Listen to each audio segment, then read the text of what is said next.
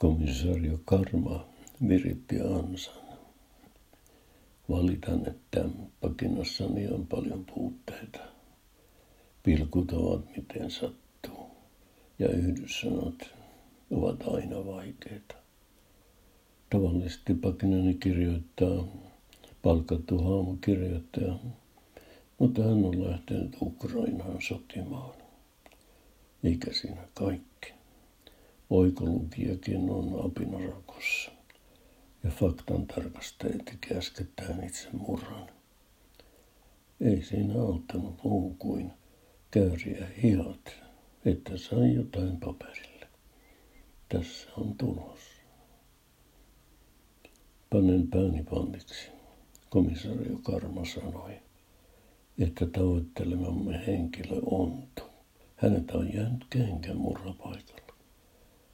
No tietysti hän voi ontua muutenkin. Koitapa muttilainen, sopiiko tämä orpokenkä sinun jalkaasi? Saisit varaa kengän. Konst Aapeli muttilainen yritti tunkea jalkaansa kenkään. Ei onnistu, hän totesi. On ainakin numero liian pieni. Sitä paitsi, eikö tämä ole johtolankaa, joka voi jouduttaa meidät tekijän jäljelle? No se on totta, sanoi Karma. En tullut ajatelleeksi sitä. Etsimme siis miestä, Karma summasi, jolle tämä kenkä sopii ja joka myös ontuu. Jos sellainen mies löytyy, sinulta muttilani jää ikävä kyllä varakenkä saamatta. Mutta sehän olikin sinulle liian pieni. Minulla on nyt kyllä paksut villasukat jalassa, muttilainen sanoi. Jos otan ne pois.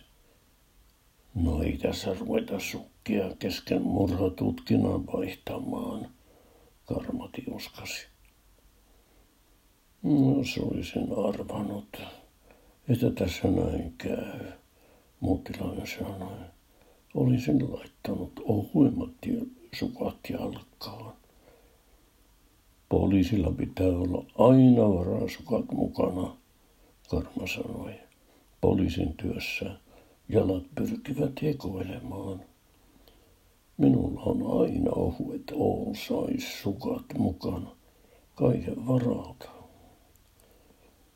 Saat muuttilainen tällä kertaa lainata meitä, Karma sanoi.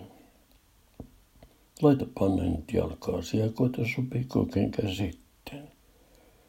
Muuttilainen teki työtä käskettyä. Nyt sopii, muuttilainen riemuitsi. Kuin sinappi nakkiin. Sinun en kyllä kiljuisi riemusta, Karma sanoi. Minun on valitettavasti pakko pidättää sinut konstaapeli muttilainen murrasta epäiltynä. Lähetetäänpä kamarille ja selvitetään tämä asia juurta jaksain.